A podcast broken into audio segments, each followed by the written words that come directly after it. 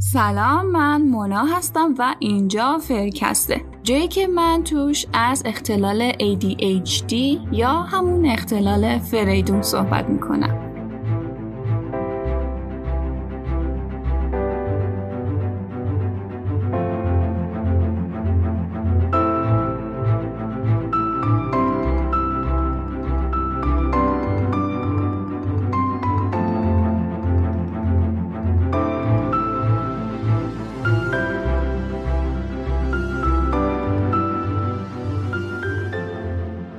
به فرکستیا، حالتون چطوره؟ احوال فریدون درونتون چطوره؟ از اونجایی که فصل سوم فرکست راجع به درمان‌های غیر داروییه، توی این اپیزود یه مهمونی دارم که بیشتر روش‌های غیر دارویی رو امتحان کرده و یکی از اونا روش جواب داده و خیلی بهش کمک کرده. احتمالاً تا الان از اسم اپیزود حد زده باشین که کیه. درسته، مریم. همون مریمی که خیلیامون میشناسیمش. همون مریمی که به جای همه ما از تجربهش توی پادکست اجنبی صحبت کرد و باعث شد تا ما الان به عنوان یه خانواده فریدونی دور همدیگه جمع شده باشیم و به همدیگه کمک کنیم. اصلا نمیخوام مقدمه چینی کنم، فقط قبلش بگم که مثل همیشه مداد و کاغذ بذارین کنار دستتون، چون حرفای امروز رو باید یادداشت کنین و از همه مهمتر تمرینشون کنین.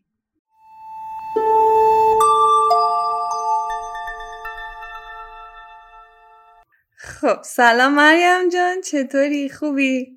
سلام مونا جون، مرسی، ممنون، متشکرم.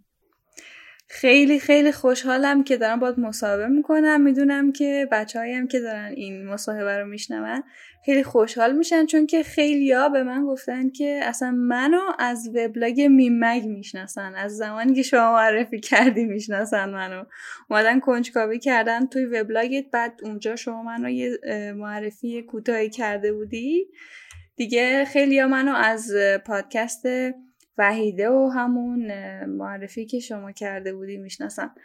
حالا اگه که مایلی، خودتو یه معرفی دوباره، یه معرفی کوچولویی بکن که اونایی که نمیشناسنت یه اطلاعاتی از تو داشته باشن. باشه، مرسی از لطفت.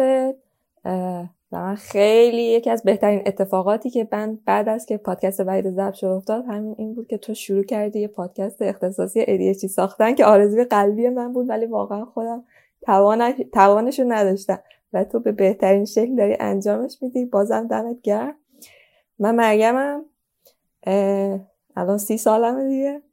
فکر کنم نزدیک 1 سال پیش بود که، یعنی 1 سال خورده پیش بود که من فهمیدم که ADHD دارم اینجا، که حالا داستانش رو تو پادکست اجنبی برای بچه ها تعریف کردم و بعد از اون پادکست هم خب بازم کلی تغییرات برای من اتفاق افتاده و مسیریه که برای من همیشه یه مسیریه که تموم نمیشه و من همواره در جستجوی راه‌های بهترش هستم.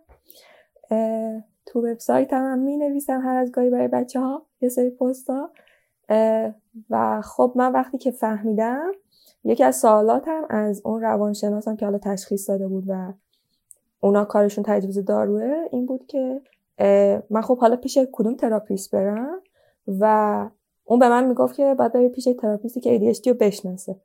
من چون خودم خیلی قبلا راجع به روش‌های درمانی، قبل از که اصلا حالا ADHD بدونم چیه، بالاخره میدونستم یه چیزی هست و کلا هم به تراپی، نه که به تراپی علاقه داشتم، به روانشناسی خیلی علاقه داشتم. خیلی روش‌های مختلفی رو تست کرده بودم، مثلا CBT، طرحواره درمانی، تئوری انتخاب و حالا خیلی چیزای دیگه، یا مثلا روان درمانی اگزیستانسیال. خب هر کدومش خیلی جالبه، خیلی بامزه است، ولی من با هیچ کدومش اینجوری نبود که انقدر ارتباط برقرار کنم که بتونم اینو طولانی مدت ادامه بدم، یا حالا احساس کنم برای کسی که ADHD داره چجوری این به بچه‌های ADHD روش‌ها اپلای میشه. و اینجوری بود که من این مدت خیلی جستجو کردم که چه روش‌های بچه‌های ADHD کار می‌کنه. خیلی هم عالی. اتفاقا می‌خواستم بپرسم چه روش‌هایی امتحان کردی که خودت توضیح مختصری دادی. اتفاقا توی همین پستی که راجع به ACT نوشته بودی توی وبلاگت هم نوشته بودی که چه روش‌هایی امتحان کرده بودی. آره. یه چیزی من بازم حالا تاکید کنم، اینکه اول کار من بیام، چون من آدمیم که خیلی برام مهمه که بدونن که مثلا این برداشت مریم از این روشه، من اگه میگم مثلا طرحواره درمانی برای من کار نکرد، شاید الان داره برای یه نفر خیلی هم خوب کار میکنه و اگه داره کار میکنه که خب حتما ادامه بده، من نمیام بگم که اینو انجام نده. من فهمیدم این واسه شخص من، شاید من انقدر باهاش ارتباط برقرار نکردم، یا سی بی تی خب یه روش خیلی خوبیه ولی خب برای من اون مدلی که باید کار نکرد.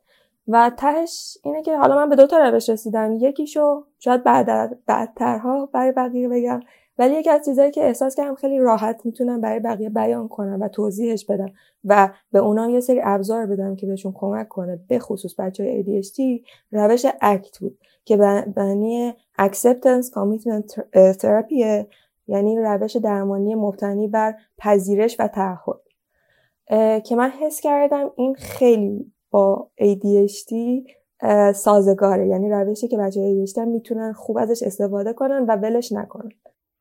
خب این اکت که میگی واسه بیشتر اختلالا انجام میشه یا فقط مختص به ADHDه؟ نه اصلا این مثلا بگردم اینجوری نیست که بگه برای ADHD ها. اکت برای خیلی از یعنی برای خیلی اتفاقا استفاده میشه، برای کسی که اضطراب داره استفاده میشه، برای کسی که افسرده است استفاده میشه، برای کسی که دچار مشکل معنی زندگی شده، یعنی برای همه استفاده میشه. من به عنوان یک کسی که ADHD داشتم باش خیلی ارتباط برقرار کردم. و چرا من باش ارتباط برقرار کردم؟ من یه سری چیزا رو آخه تو پادکست وحیده گفتم ولی احساس می‌کنم بهتره اینجا بازم یه تکرارش بکنم برای کسایی که نشنیدن. من خب ADHD به شکل هایپر اکتیویتی فیزیکی خیلی نیست، یعنی به شکل فعالیت خیلی شدید فیزیکی نیست، بیشتر مدل این اتنتیو یا کم توجهی. من ببخشید اگرم کلمه‌های انگلیسی میگم، نه اینکه میخوام بگم خیلی مثلا کلاس بذارم یا از این کلمه قلم به سلم استفاده کنم. من این متنا رو به انگلیسی خوندم و خب مغزم این انگلیسی میگه و همه تلاشم اینه که اگه بعد یه چیزی انگلیسی گفتم حتما بعدش فارسیش هم میگم که بچه‌ها گیج نشن، ولی اینو تعامل کنید.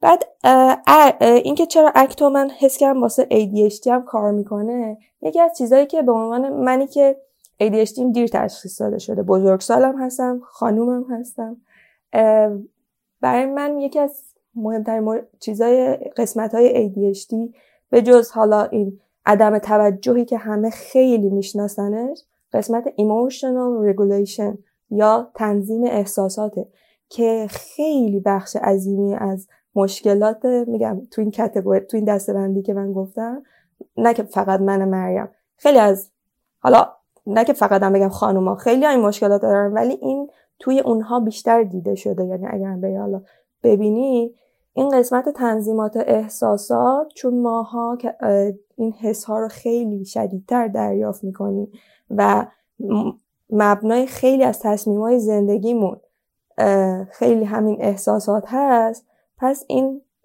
تنظیم کردن این پیچش خیلی مهمه فکر کنم، یعنی تو همه جای زندگیمون اثر خواهد گذاشت. واسه همین چون این روشه خیلی با حس کار میکرد، من باش خیلی ارتباط برقرار کردم. همین ایموشنال رگولیشن که میگی ربطی به RSD داره دیگه؟ دقیقا با RSD هم که کاملا آره مرتبطه، که Rejection Sensitive Dysphoria، که این ماها خیلی نسبت به کسی که ریجکتمون میکنه یا به اون جواب منفی میشنویم، انتقاد از اون میکنه، حساسیت بیشتری داریم و خب تأثیر بیشتری میگیریم. آره یه بخشش RSD هم میتونه به، یعنی RSD هم یکی از چیزاییه که ناشی از همون پیچ تنظیم احساسات ها هست. درسته، مخصوصا توی خانوما، حالا همونجور که گفتی چون خانوما بیشتر درگیر احساساتن. بعد اینکه آره یه موقع مثلا یه نفر یه جواب بهت نمیده یا مثلا یه چهره‌ای داره، یه عکس العمل تو چهرهش نشون میده که بعد پیش خودت هزاران فکر میکنی، میگی که خب نکنه الان این فکر رو پیش خودش کرد، بعد این دوباره میاد به اون آسیدیه، با هم دیگه درگیر میشن، بعد دست به دست هم دیگه میدن، بعد منجر به نشخوار ذهنی میشه، خلاصه کلی مشکل به وجود میاره. آره دقیقاً، و به خاطر همینه من فکر کنم حالا اگه کم کم بریم که من اکتو یه ذره توضیح بدم، ببینیم که چه ابزارهای اکت بهمون میده که کمک کنه که این نشخوار ذهنی کمتر بشه. خیلی عالی، بریم سراغش. اکت روشیه که اولین بار استیون هیز، اگر اسمش درست تلفظ کنم، اختراع کرد، ولی بعدش اون توضیحاتش بیشتر برای روانشناسا شاید بود یا کتابش انقدر قابل فهم و قابل درک نبود. راس هریس کسیه که میاد اینو به عنوان یک کتابی که شبیه کتاب سلف هلپ یا کتابایی که مثلا برای خودیاری، آره خودیاری، ولی نه به شکل زردش میاد، ولی اینا رو ساده میکنه و تکنیک میکنه. و چرا هم این کار میکنه؟ راس هریس نه اینکه یه آدمی باشه که نویسنده باشه از روز ازل و بیاد حالا کتاب رو درست کنه. راس هریس کسی که بچهش خودش اوتیست داره و اوتیست هم خب تو بدونی بچه‌ت یه مشکل این مدلی داره، خب خیلی دنبال این میگردی چجوری بهش کمک کنی. و حالا جالبه بدونی که اوتیسم خیلی چیز جدایی از ADHD نیست، همه اینا توی یه طیف هستن، فقط حالا یه سری مشکلات و چیزاشون فرق میکنه، ولی ADHD و اوتیسم جفتش توی طیفه. و راس هریس اینو برای بچه خودش میاد شروع میکنه انجام دادن و خب بعد که این کتابو می‌نویسه به کلی فکر کنم 20 خورده زبون تو دنیا ترجمه میشه و خب خیلی ازش استقبال میشه. این کتابه چی میگه؟ یعنی اصلش چی میگه؟ میگه ما تو این جهان مدرن همه به ما میگن خوشحال باش، بخند، و از ما یه انتظار دائمی هست برای یه آدم شاد بودن یا حداقل یه ماسکی زدن از شادی روی صورتمون که خب ما چقدر خوشحالیم و همه چی آرومه و من چقدر خوشحالم، که خب واقعا این زندگی واقعی اینجوری نیست. زندگی واقعی این شکلیه که ما شادی همیشه همراه غمه، یعنی اگر که رنج و غم نبود شادی هم معنی پیدا نمی‌کرد و رنج این بافت تنیده شده تو کل زندگی ماه. و اگه ما بخوایم اینو فقط سرکوبش کنیم و بگیم که خب شاد باشیم و خوشحال باشیم، رنج تنیده شده تو کل زندگی ماه و ما نمیشه که بیخیالشیم، بگیم که خب تو نباش، ما میخوایم خوشحال باشیم و همیشه بخندیم. و اگه که یاد نگیریم که با این رنجمون چطوری کنار بیایم و چجوری قبولش کنیم، نمیتونیم هم شادی به معنی واقعی رو احساس کنیم. چیزای دیگه ای که راس هریس میگه که چرا این روش‌ها رو گفته اینه که ما تو دنیای مدرن کلی نگرانی داریم. ما قبلا با یه قبیله زندگی میکردن، آدما تهش دیگه 4-5 نفر، 20 نفر، اصلا 100 نفر دور و برت بودن، ولی تو الان دائما ثانیه‌ای در معرض اطلاعاتی، اصلا تو ثانیه تو زندگی 100 نفر تو سوشال مدیا میاد جلوت. یه سری نگرانیای بهت اضافه میشه که اصلا هیچ وقت نگرانیای تو نیست و هیچ وقت قرار نیست تو آینده اتفاق بیفته، و یه سری مقایسه هایی که خب ذهن نمیتونم من به مغزم بگم که وای چقدر تو آدم بی‌ظرفیتی هستی، اینقدر مقایسه نکن زندگی خودتو با زندگی فلانی. این خیلی مکانیزم ناخودآگاهیه تو ذهن که خب من وقتی دارم تصویر زندگی آدما رو مرور میکنم و همینجوری نگاه میکنم، این مقایسه هم میاد بالا. و خب ما هر روز 1000 تا آدم میبینیم که از ما بهترن و سوال ما این میشه که چرا ما اینقدر خوب نیستیم. و همه اینا باعث میشه که یا شعاری که توی دنیای جدیده که the more is the better, the more the better، هرچی بیشتر بهتر، و خب ما همش دنبال این بیشتره این بهترین، و خب هرچی هم این مدلی به سمت خوشحال بودن بریم هیچ وقت آدم خوشحالی نمیشه. یعنی انگار یه چیزی که داریم همیشه براش میدویم ولی هیچ وقت به دستش نمیاریم. و این حالا راس هریس میاد میگه که واقعا خوشحالی واقعی یعنی چی. ببین من یه خیلی فکر میکنم راجع به همین چیزی که گفتی که ما خیلی درگیر سوشال مدیا و زندگی بقیه و اینی که بقیه زندگیشون رو در معرض دید میذارن، اینو خیلی فکر میکنم. به این نتیجه رسیدم که حالا جدای از اون بقیه روش ها، مینیمالیسم هم میتونه خیلی کمک کنه به این خالی کردن ذهنمون، اصلا خالی کردن زندگیمون از چیزایی که مهم نیست. و من چند وقته که دارم کم کم شروع میکنم مینیمال بشم و میبینم حالم خیلی واقعا بهتره. این که خیلی خیلی خیلی آره باید موافقم. حالا اگه با این کانتکستی که با همین روشان بریم جلو، آره اونم یعنی شروع میکنه روش‌ها رو معرفی میکنه که ما به ما کمک کنه که چطوری اینا رو کمش کنیم. چون شاید مونا تو این سفر خودشناسیش به این نتیجه رسیده باشه الان که دیگه اینا رو بذاره کنار، ولی واسه آدمی که میخواد همون اول شروع کنه خیلی سخته که تو شروع کنی یهویی، چون انگار که ما عادت کردیم که به داشتن این همه ارتباطات و یهویی احساس تنهایی است، احساس عقب موندن است، احساس نداشتن خبرهای بروزتره است، حالا 1000 تا حسای مختلف. و آره خیلی باید موافقم، ولی بازم میگم تکنیک میگه که ما چجوری اینو سریع بتونیم اجرا کنیم تو زندگی. خب بریم سراغ تکنیک. آره البته قبلش هم بازم میگم که یه ذره توضیح میده خوشحالی واقعی چیه. میگه خوشحالی واقعی وقتی به دست میاد که ما یه زندگی معنادار و غنی برای خودمون بسازیم و یه حس قدردانی و شادمانی داشته باشیم. حالا این هپینسه یعنی فرق داره با اون سرخوشیه یا خوشحالیه که داریم دنبالش میگردیم. تو فارسی حالا کلمه ها براش کمه، نمیدونم باید با چی جایگزینش کنم، ولی یه حسی که از قدردانیم سرچشمه میگیره، چون ما چه بخوایم چه نخوایم دیر یا زود یا روابطمون رو از دست میدیم یا یه نفر ریجکتمون میکنه یا یکی از عزیزانمون فوت میکنن، بارها و بارها شکست میخوریم و اینا همه تو بطن زندگیمونه، ما نمیتونیم جداش بکنیم. پس واسه اینکه از شر این حسای ناراحت خلاص بشیم، این که مثلا پوزتیو سایکولوژی روانشناسی مثبت نگر میاد میگه خب فکر مثبت داشته باشیم، خیلی فکر قشنگیه ولی عملا غیر ممکنه، که یه مثال خیلی خوبی هم تو کتابش میاره، میگه که این ذهن ما مثل یه رادیویه که دائم داره حالا یه سری چیزی پخش میکنه. راه حل این که ما این رادیو رو صداش نمیتونیم قطعش کنیم، یعنی کاش میشد ولی نمیشه. بعضیا میگن خب یه رادیو دیگه روشن میکنیم، این خبر خوب پخش میکنه، آهنگ شاد پخش میکنه، حالمون خوب میشه. من بعد فکر کنید صداهای این رادیوها با هم قاطی میشه، این بازم شاید یه ذره خوشحالمون کنه ولی اون واقعی نیست. بهترین کار اینه که ما بفهمیم رادیو چی پخش میکنه، کم کم یاد بگیریم این پیچه رو بچرخونیم، بریم فرکانسش رو عوض کنیم، بریم یه کانال دیگه رو گوش کنیم.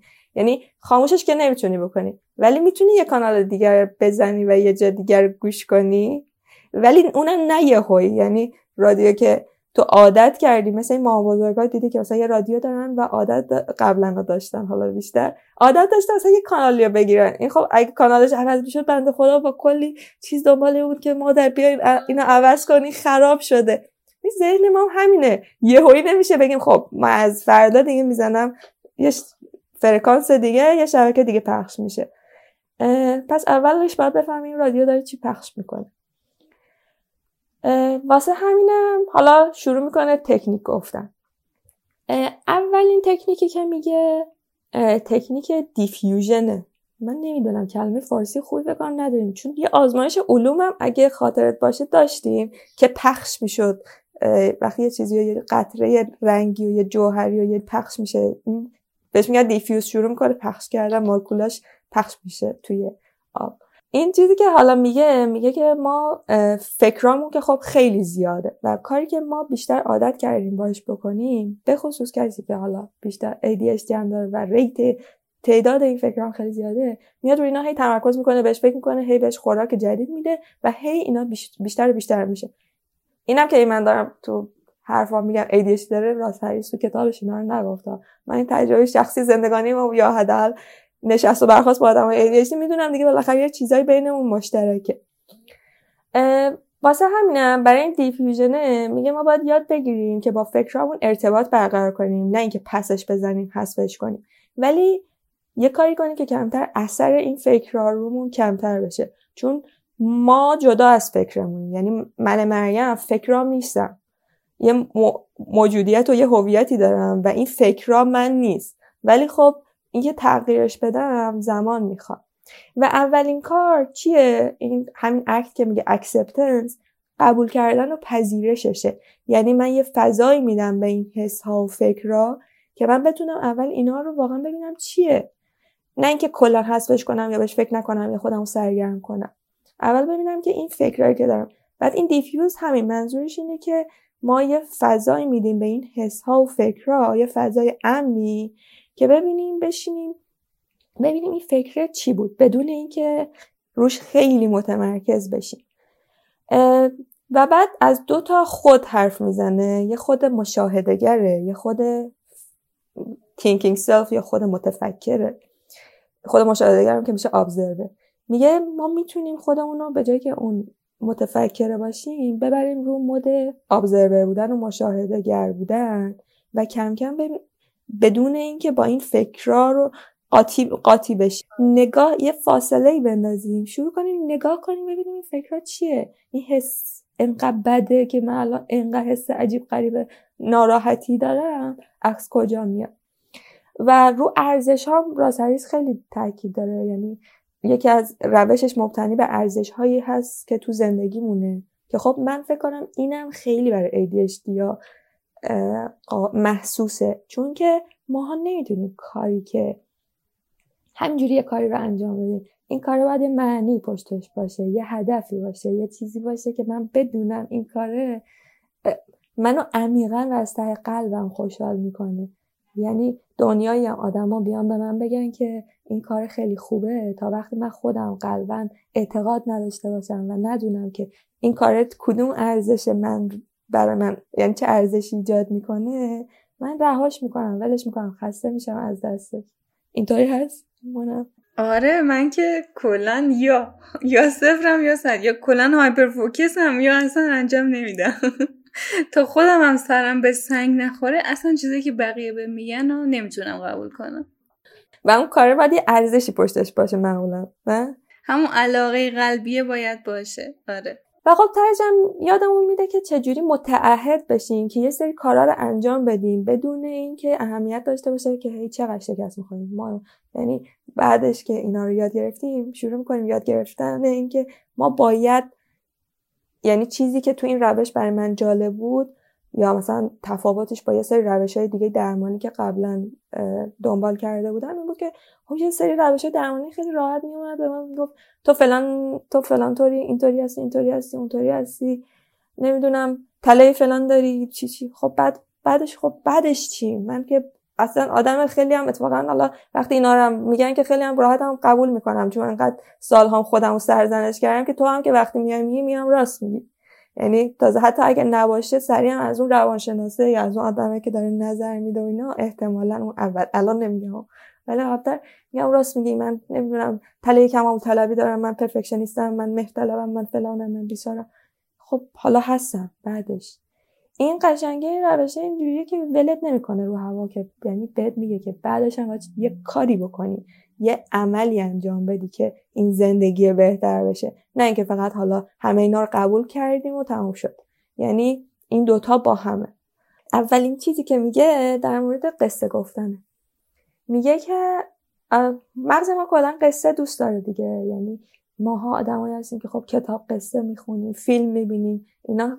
بعد اینا هم فکر کنم بازم تاکید کنم که نمیدونم این خوبه یا بعدا نسبت من شاکی بشه یا نه که بگم ADHD ها خب بالاخره آدمای دریمیتورن، ایمیجینری، دنیای خیالی دارن و خب با این چیزا خیلی بیشتر ارتباط برقرار میکنن. ما یه فیلم میبینیم، یه داستان و اینا، یعنی مغز ما بیشتر قصه میسازه، بیشتر خلاق‌تره و بیشتر چیزا رو تصور میکنه و یه سری دنیای خیالی موازی برای خودش داره. پس این چیز غریبی برای ما نیست که یه سری داستان تو ذهن ما هست. ولی راس هریس سوالی که داره میپرسه میگه عنوانی که رو این داستانا گذاشتی چیه؟ آیا توی مریم قصه، البته نه اینکه هر آدم یه قصه فقط داشته باشه، آدما قصه های مختلف تو ذهنشون دارن، اسم این قصه رو گذاشتی مریم شکست خورده بدبخت یا مثلا مریم جستجوگر. میگه این که ما چجوری این قصه رو برای خودمون تعریف کنیم خیلی مهمه. اولین چیزی که میگه که وقتی ما یه فکری داریم، حالا من یه برشی میزنم اینجا از قصه و دوباره قصه رو بیشتر توضیح میدم. اول ساده ترین تکنیکش رو بگم که چجوری از فکرها جدا بشیم، بعدش من در مورد قصه ها بیشتر توضیح میدم. میگه که خب حالا ما فهمیدیم که ما رو فکرامون غرق میشیم، بیایم چجوری راجع به فکرامون فکر کنیم. میگه به جای که من بگم که من شکست خوردم، من بدبختم، بگم که I am thinking that I am a loser. من فکر میکنم که من یه بدبختم، من فکر میکنم که یه شکست خوردم. یاد بگیریم که همین خودمون از این فکر جدا کنیم، بگیم من فکر میکنم که شکست خوردم، نه که من یه آدم شکست خوردم. این خود جدا سازیش کم کم شروع کردن این که آگاه بشی که این فکر توه، خودش کم کم از اون قدرت اون فکر کمک می‌کنه. و یه روش بامزه میگه بیا با این موزیک بساز، مثلا آهنگ هپی برثدی تو یو که میخونیم هپی برثدی تو یو، بعد میگه حالا اینو بیا برای خود اون قصه حالا هرچی این فکر غالبه که داری که مثلا I am a loser، بیا اینو با این آهنگ بخون I am a loser I am a loser. بعد میگه اینو حالا هرچی یا آهنگ که دوست داری بعد میگه این وقتی که باش موزیک ساختی از قدرتش کم میکنه. یعنی تو میبینی که اینجا بامزه است. این اضافه کردن این فانه به این فکری که انقدر تو کلت قوی بوده و داشته مثلا یه مبارزی که داشته باید میجنگیده و شکستت میکنه، قدرتش کم میشه وقتی که با موزیک میخونیش، با این جمله رو بهش اضافه میکنی و کم کم میبینی این فکرها انقدری که قبل تر قوی بودن دیگه انقدر قوی نیستن، انقدر شدت ندارن. پس من یه دفعه تصمیم نگرفتم که خب من دیگه فکر نمی‌کنم که من الان شکست خورده نیستم، من خیلی موفقم، من از امروز میتره کنم. نه، قدم اول اینه که من ببینم این فکری که تو ذهنم دائم پلی میشده چی بوده، حالا بیا قدرت اینو یه ذره کمش کنم، بهش فضا بدم و اون حس‌هاشو کامل درک کنم. و بعدش هم حالا بریم همین سراغ حالا قصه ها بعد از این موزیک ساختنه که میگه که همون مدلی که ما میگیم که واسه طرف قصه میخونه میگیم با قصه بود، فیلم بود، باور نکن، حالا هرچی میاد اینا داستانه، اینا فیلمه. ما چجوری با اعتماد به نفس و باور 1000% به یک نفر میگیم این فیلم بود آقا، غرق شدی توش؟ چجوری نمیتونیم به خودمون بگیم بابا اینی که داره تو مغزت پلی میشه فیلم بودا، این قصه بودا. یعنی این 100% واقعیت نیست. من نمیگم همش غلطه، ولی اینکه ما چه شکلی این قصه رو فریم بندی بکنیم، بهش چه معنی بدیم، این خیلی تو زندگیمون میتونه اثر بذاره. پس این قصه ای تو همه واقعیت نیست، یه بخشی از واقعیته. و بعد میگه بیاین فکر کنیم 3 قصه اصلی زندگی تو چیه، 3 قصه اصلی که داره توی ذهنت پلی میشه. و بعد که این قصه ها رو پیدا کردی کم کم حالت، یعنی کم کم میبینی این دوباره قصه مثلا من بدبخت اومد بالا. بعد این که اصلا همین که لیبل گذاشتی بهش قصه، این دیگه انقدر قدرت نداره تا وقتی که اصلا نمیدونستی چیه، نمیدونستی چه فکری داری، ولی یه دفعه یه حس خیلی بد عجیب غریب داشتی و نمیدونستی از کجا خوردی.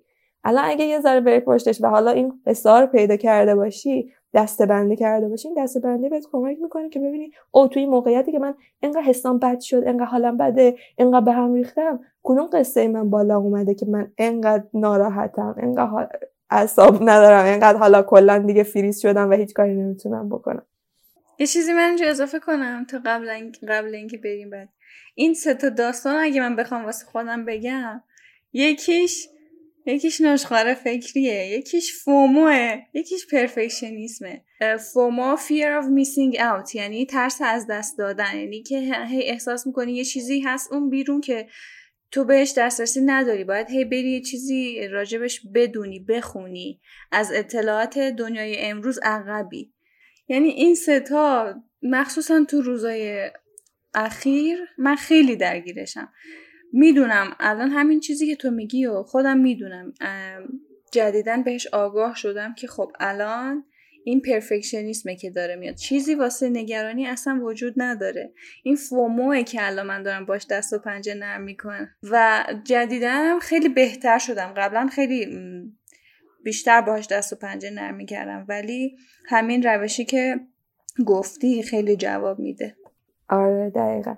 بعد میگه که خیلی خوب، حالا ما این قصه رو فهمیدیم، بیاین واسه این قصه ها عنوان انتخاب کنیم، عنوانای بامزه. یعنی ما که ADHD هستیم، خلاق هستیم، خب چرا این خلاقیت رو تو زمینه منفی استفاده کنیم؟ چرا این خلاقیت رو تو برای خودمون استفاده کنیم؟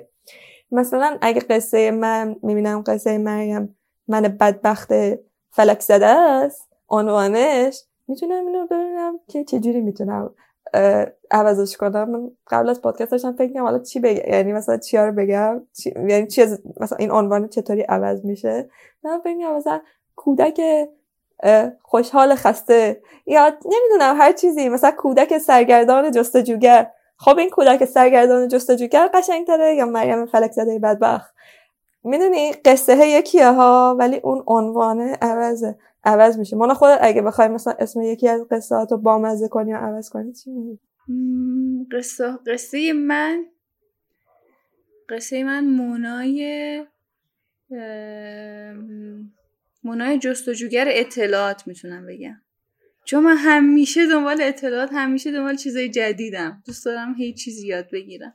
رو اون فرمایی که مثلا از دست دادن اطلاعات، فکر کنم این به اون اپلای میشه. به جایی که بگی که من یه آدمیم که همیشه اطلاعات داره از دستم میره، بگی که مونا جستجوگر اطلاعاتی، حالا هر اونوری که دوست داری. بعد خب ببین اصلا قصه عنوان عوض شد، ما هیچ کاری نکردیم، ولی چقدر این حسش بعد عوض میشه. یعنی حالا الان که داریم با هم حرف میزنیم، ولی خب اینا قصاب و تو شرایطی بالا میان که ما سخت داریم اذیت میشیم، از نظر حسی حالمون خوب نیست. و خب همین یه عنوانه که بالا میاد، این عنوان عوض شده، من نمیگم حتما مثبت بشه، ولی اینکه بامزه بشه، اونجوری که تو باهاش کانکت بشی، ارتباط برقرار کنی، خیلی بارش فرق میکنه و خیلی فرق میکنه که تو به این چقدر حس منفی تو ایجاد کنه، چقدر حس خوب برات بیاره. دیگه اونجوری در واقع باهاش دست و پنجه نرم نمیکنی، چیز بد نمیدونی، در واقع یه حس بهتری بهش پیدا میکنی. آفرین، این خیلی کلمه خوبی گفتی، این باهاش دست و پنجه نرم نمیکنی. مثلا شاید چیزی که همه این چیزی که این مدت من فهمیدم از این روش‌های مختلف، یا هر چیزی که هر تکنیکی که داریم میگیم، اینی که بذار مثال شخصی خودم بزنم که قبل‌تر من یه آدمی بودم همین فکر می‌کردم باید به جنگ همه چی برم. خب من که نمی‌دونستم چه خبره، نسبت به دنیام که یه دفاع شخصی داشتم کلا، یعنی یه سپر دفاعی داشتم که خب دارن به من آسیب میزنن و فلان و من باید بجنگم تا این ضربه نخورم. این کلمه دست و پنجه نرم کردم تو این کتاب یاد میده که یه سری چیزا در کنترل ما هست، یه سری چیزا نیست. اون چیزایی که در کنترل ما نیست، ما قرار نیست که بریم با اینا بجنگیم و کنترلش کنیم و دست و پنجه باش نرم کنیم. اولین مرحله اینه که خیلی آروم بپذیریمش، ولی حالا شکلش رو تو ذهنمون میتونیم عوض کنیم، ولی قرار نیست بریم اینو حل کنیم، حالا با هر روشای چکشی خشمگینانه، هر مدلی که میشناسیم. چون ما هر چی بخوایم با اینا درگیرتر بشیم، انگار که به اینا اتفاقا بیشتر قدرت میدیم و به جای که حل بشه خودمون هی داریم ناراحت‌تر میشیم. یا فکر میکنم برای تو هم این موقعیت پیش اومده که با یه نفر شروع میکنی بحث کردن، خب اطلاعاتت هم خوبه، قانع یعنی میدونی که طرفو میخوای قانع کنی، ولی بعد از اون بحث چقدر حالت خوبه. حالا یه مثال دیگه، مثلا یه مثالی که تو زندگیت شروع میکنی یه چیزی رو حل کردن و هی دست و پا میزنی براش، ولی هی میبینی هر چی دست و پا میزنی نمیشه، هی بدتر میشه. این همچی تجربه رو داشتی؟ آره، من اصلا خیلی وقته که یاد گرفتم مشکلامو بپذیرم، باشون کنار بیام. یه روشی که من استفاده میکنم اینه که میشینم مینویسم. هر موقع یه حس بدی بهم دست داد، میام ریشه یابیش میکنم که خب الان چه اتفاقی افتاد که این حس تو من به وجود اومد، الان گذشته این اتفاق چی بوده، یا مثلا چیزی که این اتفاقو درون من تحریک کرده چی بوده.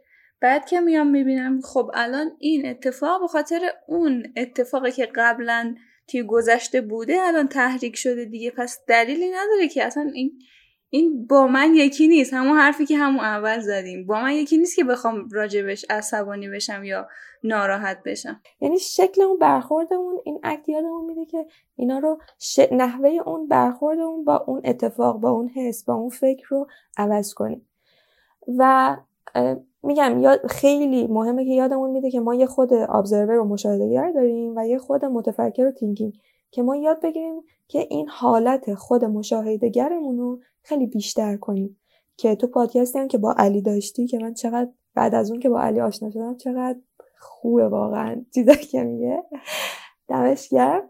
این مدیتیشن، حالا من نمیخوام روش اکت به عنوان روش مدیتیشن تبلیغ کنم، چون خود راس هریس هم میگه که من اگه میخواستم از اول بگم مدیتیشن اینو اشتباه میگرفتم، ولی خب روش‌های اکت خیلی مبتنی بر مایندفولنس یا ذهن آگاهیه، چون تو تکنیکاش، حالا من اینجا هی تکنیک‌ها رو جزئی‌تر نگفتم، تکنیکایی که توی کتابه خیلی تکنیک‌ها بر مبنای همین مدیتیشن نیست، ولی حالا اسمش ذهن آگاهی یا مایندفولنس، یعنی همین نشستن یه گوشه بعد اون 2-3 دقیقه به خودت ما زمان دادنه. که واقعا واقعا واقعا واقعا هر کس از من میپرسه در مورد ADHD، این مدیتیشن خیلی سخته اولش، ولی من اصلا هم نمیخوام مدیتیشن رو به اون شیوه های قدیمی که بوده تبلیغ کنم. مدیتیشن به معنی این که تو به خودت حداقل 2-3 بار تو روز 2-3 دقیقه، نه کمتر، 1 دقیقه فرصت بدی که یه لحظه وایسی و فکر کنی که من مریم الان چی داره تو مغزم میگذره. همین یه دقیقه فاصله دادنه و رفتن توی مود خود مشاهده‌گر به بچهای ADHD خیلی کمک میکنه. من مثلا یه بار که روانشناسم بهم گفت که خیلی خوب اگه آدمای حالا ما میگیم نوروتیپیکال، من نمیدونم بحثم عادی بودن یا نورمال بودن نیست، میگم آره نوروتیپیکال میگن، مثلا حالا ماها بهش میگن نورودایورجنت، از این دوتا کلمه از ساختار مغزی متفاوت میاد. اینه که گفت اگر که مثلا اون آدم آخر شب داره حساب کتاب با خودش میکنه که امروز چیکار کرده و فردا میخواد چیکار کنه، تو یه ذره لازم داره که هر 2-3 ساعت یه بار این حرکت رو انجام بدی که یه فاصله بگیری ببینی داری چیکار میکنی. چون ما یه دفعه به خودم چند ساعت گذشته، نه که کاری نکردم ولی اونجوری که دلم میخواسته یا اونی که باید نبوده، انقدری که دیگه این ریت زیاد شده و گیج و غرق شده، یه فاصله باید به خودم بدم که بعد دوباره این بتونم که پروداکتیوتر یا بهتر کار کنم یا بهتر فکر کنم یا بهتر حس کنم. همین این وارده. بعد اینم واقعا با تمرین و تکرار به دست میاد. من که دائما تو خودم غرق بودم، یه شبه مریم مشاهده‌گر نمیشم که بگم وا چه توانایی به من امشب الهام شده و من از فردا یه آدمیم که میشینم و چشمامو میبندم و دیگه همه چی خوب میشه، همه چی آروم میشه، من دنیا رو میفهمم که چه خبره. نه، اتفاقا اولین بارا که شروع میکنه چه جاد میبینی وا چه آشوبیه این وسط.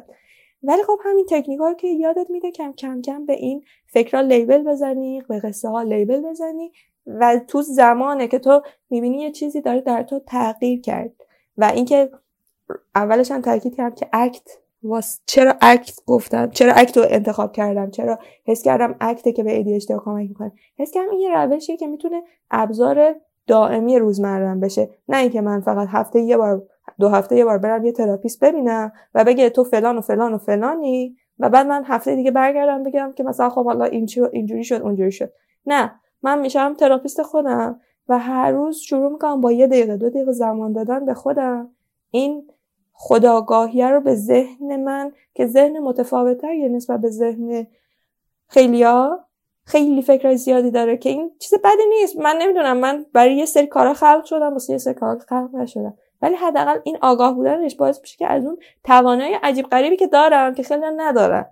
من اینو تاکید واقعا میکنم بین به بچه‌ها، چون که ببین خیلی این سوالا تو سایت از من میپرسیدن که خب حالا بریم نرمال شیم، بریم عادی شیم و کی میشه یه روزی که ما آدم نرمال شیم.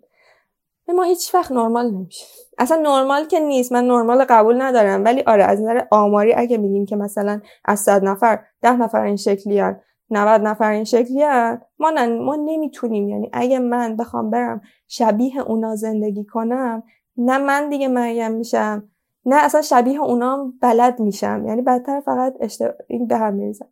واسه همینم که من باید بگیرم که من توانایی‌ام چیه، من این همه فکر زیادم ازش کجا استفاده کنم، از این همه خلاقیت، از این همه انرژی که تمومی نداره من کجا اینو به کارش بگیرم که اتفاقا بقیه ندارن و من میخوام اینو به یه قدرت خیلی خوبی تبدیل کنم، به یه اتفاق خیلی خوبی تبدیل کنم. که واقعا اگرم توی تاریخ نگاه کنیم، تو قصه ها کسایی که ADHD داشتن، اوتیسم داشتن یا همین نورودایورجنتی که میگم ذهن متفاوتی داشتن، واقعا اینا کارهای بزرگی کردن اون لحظه‌ای که یاد گرفتن از این قدرت استفاده کنن.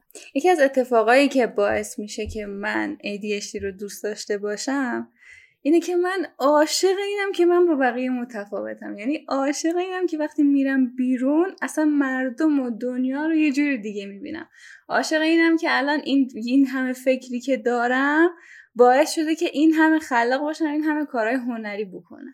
آفرین. ولی اگه مثلا مونا خودش رو نشناخته بود یا حالا بر اثر یه سری مشکلات یا یه خانواده‌ای که دائم سرزنشش میکنه یا یه مدرسه‌ای که دائم مقایسه‌اش میکنه، مونا تو رو حالا منظورم که یه آدم نوعی مثل مونا میتونست اسم این قصه‌ش این باشه که وای من بیچاره متفاوت، من از ازل بدبخت که میرم تو جامعه همش متفاوته.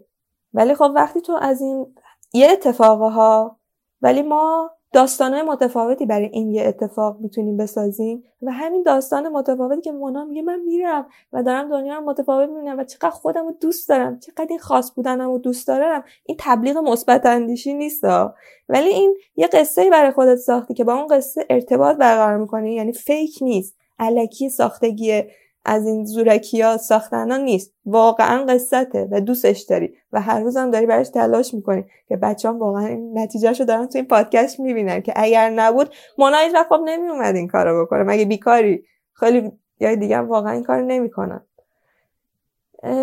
آره این قصه متفاوته، میخوام بگم همین قصه ADHD رو بیان عوض کنیم. خیلی اون اولش که میفهمم خود من اصلا چرا من اینجوریم، چرا فلان، چرا اینجوری، ولی وقتی این شکل قصه عوض میشه، مریم متفاوت یا مثلا مریم با ذهن کنجکاو، هرچی، من نمیدونم اینها رو بچه‌ها ادامه اگه بشینن بسازن خیلی چیزای باحالی بتونن کشف کنن. قصه که عوض میشه همه چی عوض میشه، زندگیت عوض میشه، حست عوض میشه. یعنی یکی از کارهایی هم که این اکت خیلی روش تاکید داره این حسه است، همون دیفیوژن که گفتم برای احساسات هم هست که ما بشینیم و با این احساساتمون رو نظاره کنیم، فقط بهش نگاه کنیم، ببین این حس عجیب غریبه، این حس ناراحتی عجیب غریبه کجای بدنمه، چرا هست، و وقتی هم که بهش نظاره میکنیم کم کم این حسا رو میشناسیم، همون حسیادایی که گفتم تو ADHD است با اون ابزرور بودن و این حسامون رو میشناسیم و خود این شناخته خیلی بهمون کمک میکنه که ما حالمون با این حس بهتر بشه. من میام با دیفیوژن، یه ترس خیلی زیادی به من وارد شده، میدونی که مثلا ADHD ها یه وقتا که احساس خطر میکنن یا همون ریجکشن یا هر چیزی یه حس خیلی شدیدی رو تجربه میکنن. من ADHD یاد میگیرم که اگه الان یه نفر خیلی یه چیزی به من گفت من خیلی برمیخورم، به جای که حالا هی دارم فکر کنم به اون حرفی که زده، اون اتفاق فلان، میام 2 دقیقه میشینم، سعی میکنم خودم ببرم تو اون مود مشاهده گره، حسه رو تجربه میکنم، یعنی به اون حسه این دیفیوژن هم به اون حسه این فضا رو میده که کاملا اینو تجربه کنه، نه ترس از تجربهش، ولی خودشو یکی ندونه با ترس. من ترسون نیستم حتما، ولی به ترس هم این فضا رو میدم که تجربهش کنم. اون اولش که به خصوص آدم میفهمه، اگر دیر تو بزرگسالی فهمیده باشه، خب تو یه عمر یه شکل دیگه با یه سری قصه دیگه زندگی کردی و هی تلاش کردی که این قصه ها شبیه قصه های بقیه بشه، نشده و این حسه باید. بعد حالا هم که میفهمی یه هویی نمیگی آخ جون دیگه ADHD داشتم و فهمیدم چی شده، از امروز دیگه میتره، نه، چون انقدر اتفاق تو بچگی افتاده اینا. حالا یه تکنیک دیگه‌اش که می‌خواستم بگم همین تصاویر ترسناکه. منم خب بچگیم خیلی چیزای، یعنی خیلی تصویرا دارم که کارهای عجیب غریب کردم، خیلی سرزنش‌ها شدم، خیلی اتفاق افتاده و اینا تموم نمیشه وقتی اینا، یعنی تا تو بار اینا رو زمین نذاری تو نمیتونی اون قدرتی که میگم فعال کنی، یعنی تا وقت مادامی که اینا داری با اینا همین مبارزه میکنی، تو اون رینگ کشتی داری هی مش میزنی، مش میخوری، این حالت خوب نمیشه. اینا بارشو باید زمین بذاری، یعنی باید بشینی. من واقعا بعضی موقع میشینم تو مجلس گریه میکنم و نه به معنی گریه قبل‌تر میکردم که زجه نه، یعنی منظورم که مثلا یه گریه خیلی ناراحت، گریه از این که آخه اوکی این حسه اومد، مریم حسش کن، اشکش هم بریز، ولی بعدش دیگه اصلا اون حسه اینقدر قدرت نداره که بعد تو کل روز، تو کل هفته منو پنچر کنه. بهش فضا دادم، اشکشو ریختم، احساسشو درک کردم تو کل بدنم و بعدش قدرتش خیلی کم شد. چون من خیلی یادمه که ماها خب میگم ایموشنالی، من یه نفر یه چیز به من میگفت اش تو چشمای من جمع میشد، هنوزم شاید همینه ها، حالا هنوزم من یعنی این اشکه رو نمیبینم چیکارش کنم یه وقت داری، ولی خب آره من احساساتی ترم شد از بقیه و این that's okay و اینو نباید مثلا بیام بگم مریم قوی باش، مریم بخند الان، مریم الان فلان کن، یا حداقل بعدش حواسم باشه که من اینجا یه به سیستم، اون سیستم من یه چیزی وارد شده، یه ضربه از خارج وارد شده، حواسم باشه برم با خودم اینو تو خلوت خودم با همون مدیتیشنه، با همون نشستنه و نفس. واقعا اگر به نظر من یه نفر این نفس رو یاد بگیره کل بار زندگیشو بسته. خیلی سخته، خودم هنوز واقعا یاد نگرفتم. این نفسه کمک میکنه که حالا تو اون ریت فکرها رو کم کنی، این حسه آروم آروم تجربهش کنی، سریع واکنش ایمپالسیو ندی. من نمیگم اینو الان میشه سریع اجرا کرد، همه اینا با تکنیک و تمرینه و برای همین فکرها با همین نفس آروم دنبال کردنشون شاید هی 10 بار اون فکر برگرده، ولی تو هی کم کم یاد میگیری که هی جدا بشی از اون فکره. این یاد گرفتن فاصله انداختنه با همین تنفس و مدیتیشن و مایندفولنس است. آره تکنیکی که میگه آره ما یه سری تصاویر ترسناک داریم و تو اکت میان میشینی یه سری خب خاطرهایی که خوشایند واقعا نیست، یا بعد ترسم از این داره که دوباره تکرار بشه توی جمع جدید، تو دانشگاه جدید، تو دوباره الان وای دوباره الان من همونی میشم که جدا افتاده است. میگه این تصویرهای ترسناک رو بشین قشنگ بهشون نگاه کن. اولش چیزی که مهمه به خودت یادآوری کن که اینا تو گذشته‌ت بوده، یعنی یادآوری زمان به اون تصاویر که بابا اینا تو گذشته اتفاق افتاده، چون مغز میاد ما رو ما رو به اشتباه میندازه که اون گذشته همین حال حاضره و این دوباره تو آینده هم قرار اتفاق بیفته. اول بیا اینو به خودت یادآوری کن که اینا تو گذشته بوده. بعد میگه فیلمو پخش کن برای خودت، فیلمی که اتفاق افتاده، اون فیلم ترسناکه، اون فیلمی که شرم زیاد تو اتفاق افتاده، اون فیلمی که یه حس عذاب وجدان، هر چی. بعد میگه اینو بزن رو دورتون، حالا برعکسش کن، حالا رنگشو عوض کن، حالا شفافیتشو عوض کن، حالا براش زیرنویس بامزه بساز، بهش یه موسیقی اضافه کن، الان ژانر فیلم رو عوض کن، مثلا بیا این فیلم رو فیلم علمی تخیلیش بکن، اگر مثلا یه فیلم درام ناراحت کننده بوده ببین ژانرش رو میتونه. وقتی با این بازی میکنی قدرتش کم میشه، کم کم کم کم اون خاطره سنگینیش رو دوشت برداشته میشه و وقتی که این برداشته شد تو تازه یه نفس خیلی آزادی میکشی و از اون سنگینی رها میشی. این بهت کمک میکنه که بتونی اون بار اون خاطرات گذشته سنگین قدیمی ها رو زمین بذاری و خودت بشی. اصلا با این روشایی گفتی غیر ممکنه که دیگه اون خاطره بعد بار سنگین داشته باشه.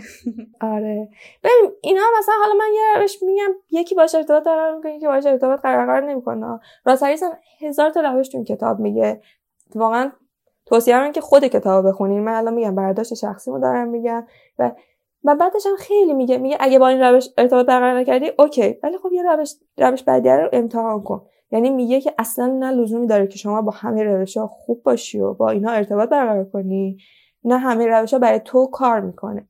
یعنی خیلی اتفاقا راس هریس خیلی این همدلیش بالاه، میفهمه که مثلا چون خیلی هم میگن من که اینو بهت گفتم انجام ندادی، خب دیگه اصلا تو نمیتونی، مثلا ول کن نمیشه و فلان و اینا، یا این که دیگه ساده ترینش بود. راس هریس اینجوری میگه خیلی خب اگه این روش برات کار نکنه این یکی هم امتحان کن، اینم ببین کار میکنه نمیکنه. منم همین چیزایی که دارم میگم یه نفر با اون نفس ارتباط برقرار میکنه، یه نفر با اون فیلم پخش کردنه، یه نفر با اون موسیقی ساختنه، ولی همه اینا رو میگم بالاخره 2 تا 3 تاشو واسه خودت بگیر و اینا رو بکن تمرین روزانه، تمرین دائمی شده. میگم 2-3 دقیقه، نه 1 دقیقه، نه 1 دقیقه قبل خوابت، ولی ولش نکن.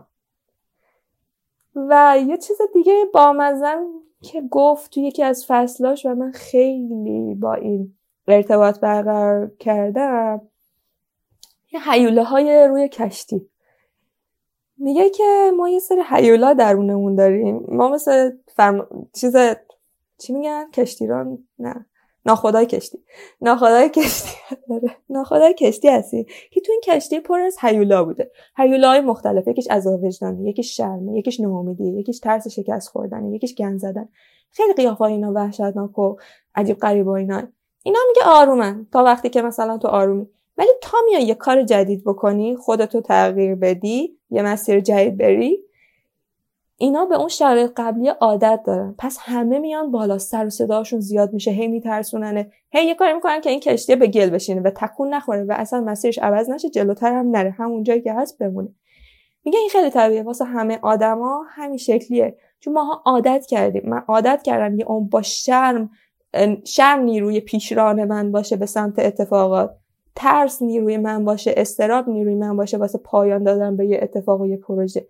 میگه این یه هویی نمیشه آسون باشه. تو به محض اینکه بگی از مثلا میخوام عوضش کنم، میخوام بهتر شم، میخوام خودم رو بشناسم و حالا هر چیزی، میگه همه اینا میان این روی این کشتیه، کشتی رو غرق میکنن، چون اینا نمیخوان کشتی جلو بره، اینا دوستان تو همون زمان گذشته بمونن، دوستان تو همون موقعیت آشناه بمونن.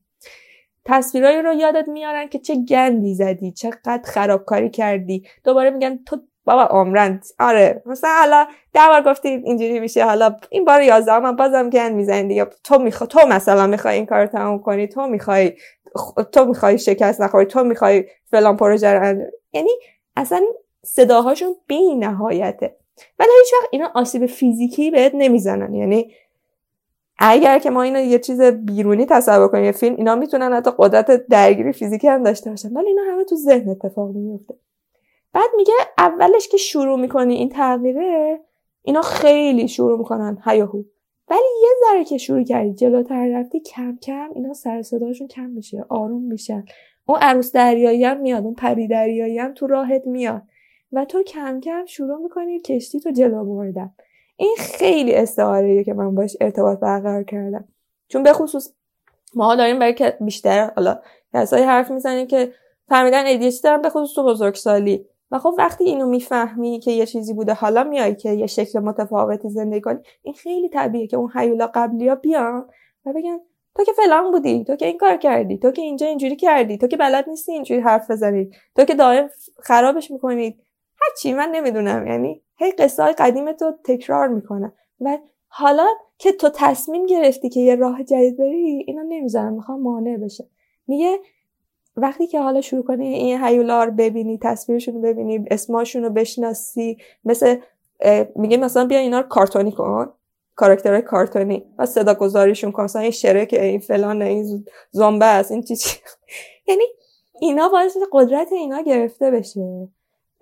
و این یکی راه همین مواجه شدن با تراماها اونه که اینا تو گذشته بودن، تجربه هایی بودن که دائم تکرار شدن. یه شبم از بین بردن اینا اصلا ممکن نیست، یعنی چیزی که ما مثلا این سال وای زندگی کردیم، حالا اگه 20 سالته 20 سال، اگه 30 سالته 30 سال، یه دفعه این نمیشه عوض بشه. و اینا میگم خیلی قدرتشون زیاده، هم دست به دست هم میدن، که یعنی من یه نفرم، اینا خیلی هم. ما قسمت پارتای مختلفی تو وجودمون هست و یکی نیست و اینا خیلی قدرتشون زیاد میشه. بعد میگه حالا بیا یه سوال از خودت بپرس، اگه میخوایم کشتی رو شروع کنی راه بندازی، از خودت بپرس اگه نمیترسیدم امروز چه کار و چه پروژه‌ای انجام میدادم؟ اگه از ارتباط نمیترسیدم امروز به کی زنگ میزدم، به کی این پیام رو میگفتم؟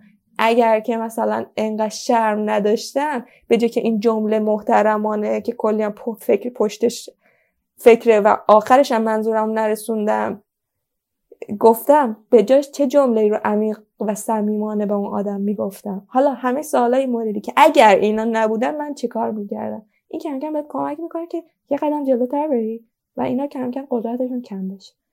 این هم یکی از مهم‌ترین چیزایی بود که گفتم، یکی از فصل‌های کتاب بود که خیلی من خودم باهاش ارتباط برقرار کردم، خیلی، یعنی خیلی، چون این یکی از چیزایی که من خب خیلی دیدم دیگه، به عنوان چه خودم چه تو گروهایی که با بچه ADHD حرف میزنن، اینا قدرتشون خیلی زیاده. و خب میگم یه شب تغییر دادن همه اینا، تغییر دادن عذاب وجدان، تغییر دادن شرم، اینا چیزای گنده‌ای ان، یعنی زیادی بهشون قدرت دادیم تو طول همه این سالا و یه شب واگذار کردن اینا، نمیان قدرتشون رو به ما واگذار کردن، واگذار کنن. و اینکه زمانو بهشون یادآوری کنیم، بگیم بابا این خاطره مال 8 سالگی من بود، این خاطره مال 13 سالگی من بود، من مریم دیگه الان اون 13 ساله نیستم من. و آرامش بهشون میدیم که ما قرار بهتون کمک کنیم، قرار نیست علیه‌تون جمع کنم، یعنی قرار با همین کشتی بریم و تو این کشتی بریم به یه جزیره قشنگ‌تر برسیم. در رابطه با همون حرفی که گفتی اینا اولش وقتی باشون روبرو میشی خیلی سختن، خیلی تجربه سختی میتونن باشن، من این تجربه رو توی مدیتیشن داشتم، وقتی که تمام احساساتم اومد بالا و من برون ریزی داشتم، اونجا بود که داشتم دقیقاً با اون هیولاها روبرو میشدم، داشتم اول باشون روبرو میشدم که بعداً میام بپذیرمشون. و الان بعد 1.5 سال 2 سال مدیتیشن کردن، اصلا من اون مونای 2 سال پیش نیستم، جوریم که یه جوریم که انگار یه باری از رو دوشم برداشته شده، میتونم راحت‌تر نفس بکشم. آره واقعا، یعنی همیشه میگم بار رنج تو زمین بذار، این رنج زمین گذاشتن، چون همه ما ببین حتی اگه ADHD هم نداشته باشی، یه آدم عادی هم باشی، بالاخره انقدر اتفاقات تو دنیا میفته تو زندگیت که بالاخره هر کسی متناسب ظرفیت خودش یه سری رنج داره و این رنجا رو تا ما نذاریم زمین، نمیتونیم از اون چیزایی که تو وجودمونه و یه زمانی مثلا تو بچگی، خب ما نگاه کنیم به یه بچه، بچه هیچ ترسی نداره، بی ترس هرچی آرزو داره، میگه من میخوام این کارو بکنم اون کارو بکنم. و واقعا ماها تو بزرگسالی میتونیم خیلی کارا رو بکنیم، ولی همین هیولاها مانع میشن و نمیذارن که ما کار جدید بکنیم، راه جدید انتخاب کنیم، با آدم‌های جدید دوست بشیم، ارتباط قبلیامون رو قطع کنیم، بریم ارتباطات بهتر بسازیم. این ترسا باعث میشن که ما همش تو همون جایی که بودیم بمونیم. و خب همین Acceptance Commitment که یعنی به خود تعهد بده که آقا من متعهدم فقط به خودم، اصلا به بقیه کنم، که من برای خودم یه سری کار انجام بدم که حالا خودم بهتر بشه. حالا این کارهای کوچیک کوچیک چیه؟ اوکی، شاید این کار قطع کردن ارتباط من با یه آدمی باشه که من مدت‌ها باش در ارتباط باشم، ولی این اصلا آسون که نیست. اولش میاد ترسه، میاد میگه وای حالا اگه این نباشه چی میشه؟ هیچی نمیشه. خب تهش اینه که هیچی نمیشه، تو یه سری آدم جدید پیدا می‌کنی، ولی این اصلا آسون نیست.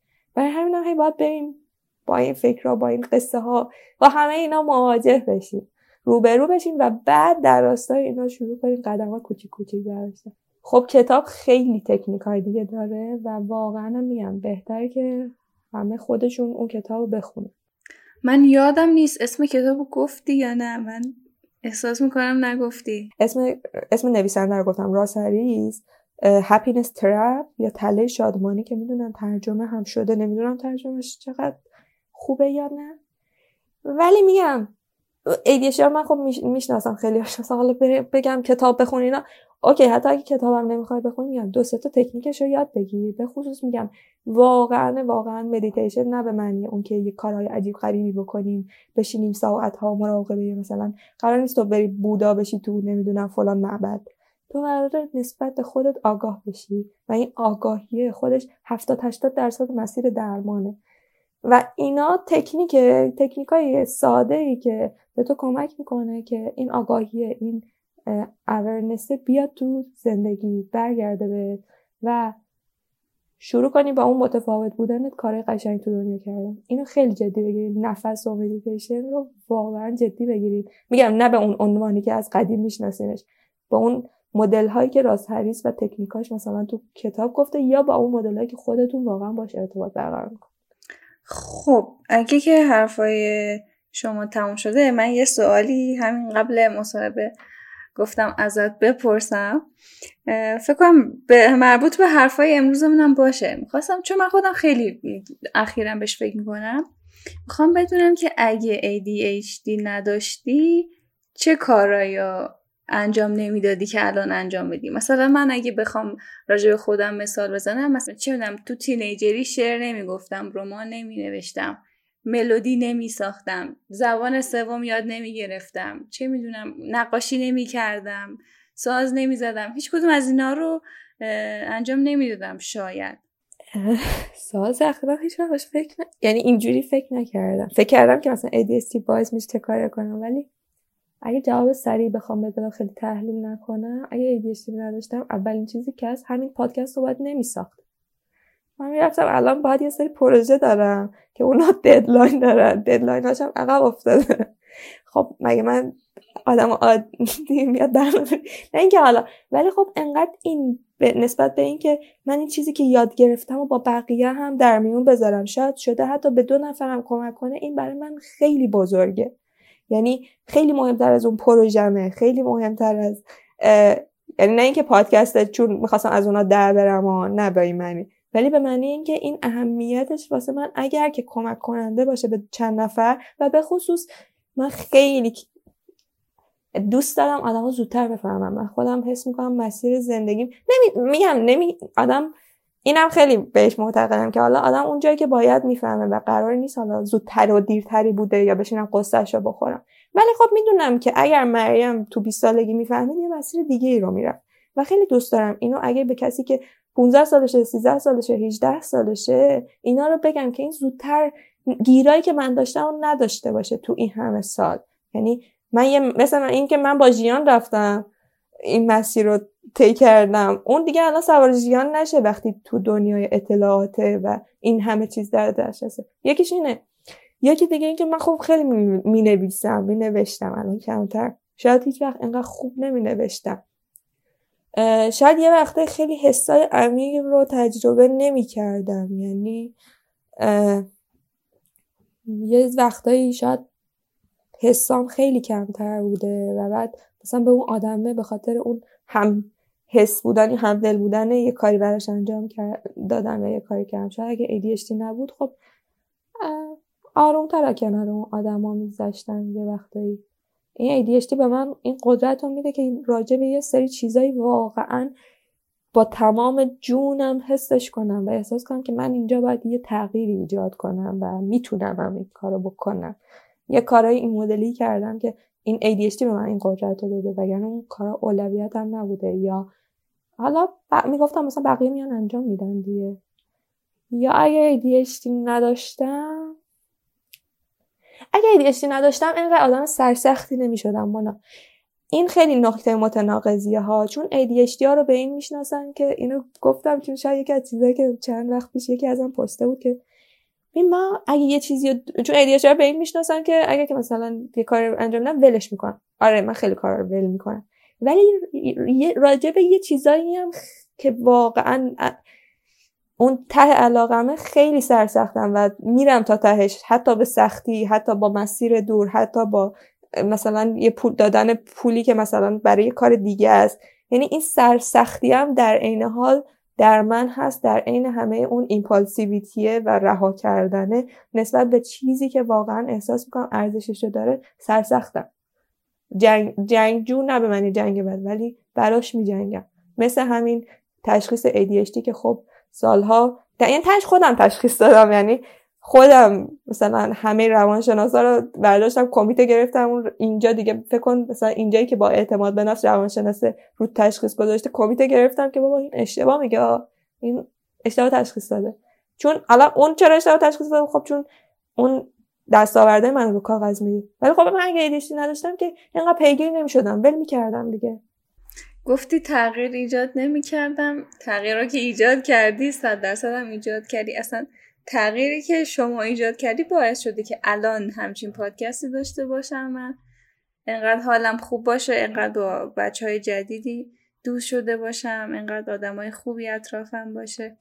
و همینجا از همین تریبون میخوام ازت واقعا تشکر کنم، یعنی از ته دلم واقعا از طرف خودم و از طرف همه بچه‌هایی که میشناسنت تشکر کنم. مرسی واقعا. ببین این یه اتفاق دو طرفه است، یعنی اینجوری نیست که من یه کاری کرده باشم واسه شما.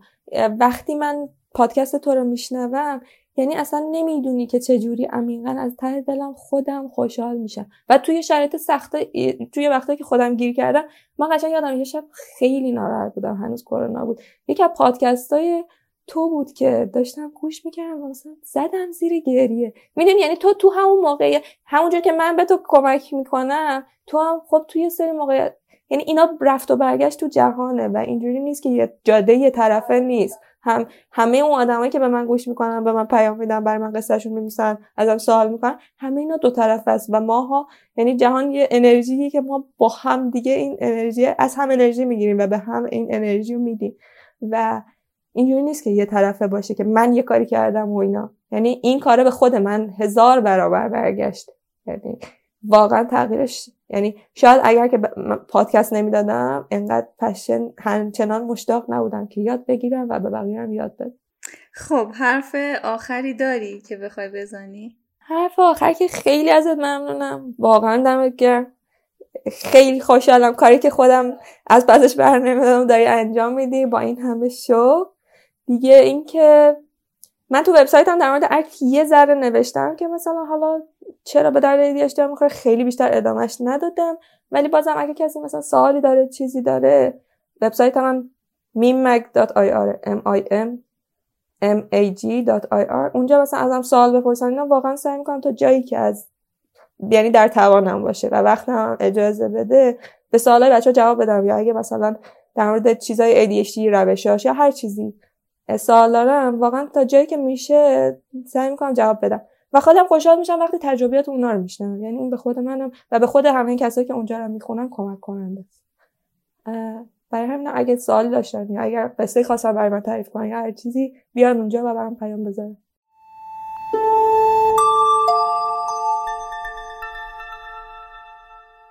ازتون میخوام سوالی که از مریم پرسیدم و شما هم جواب بدین.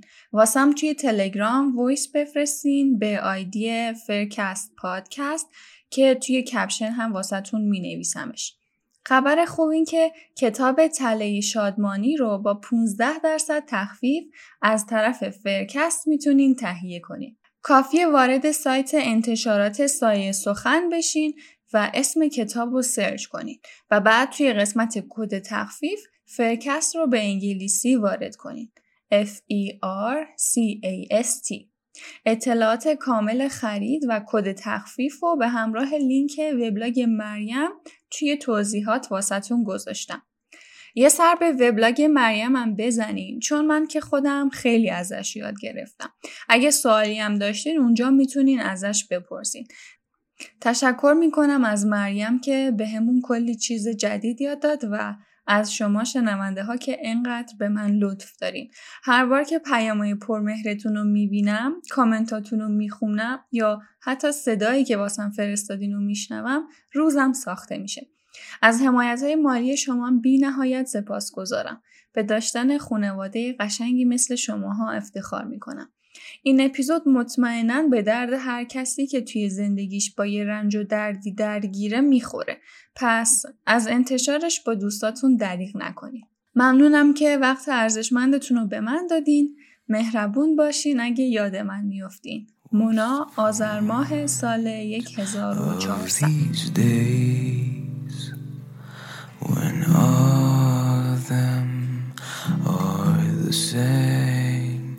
What's the point? Nothing's gonna change.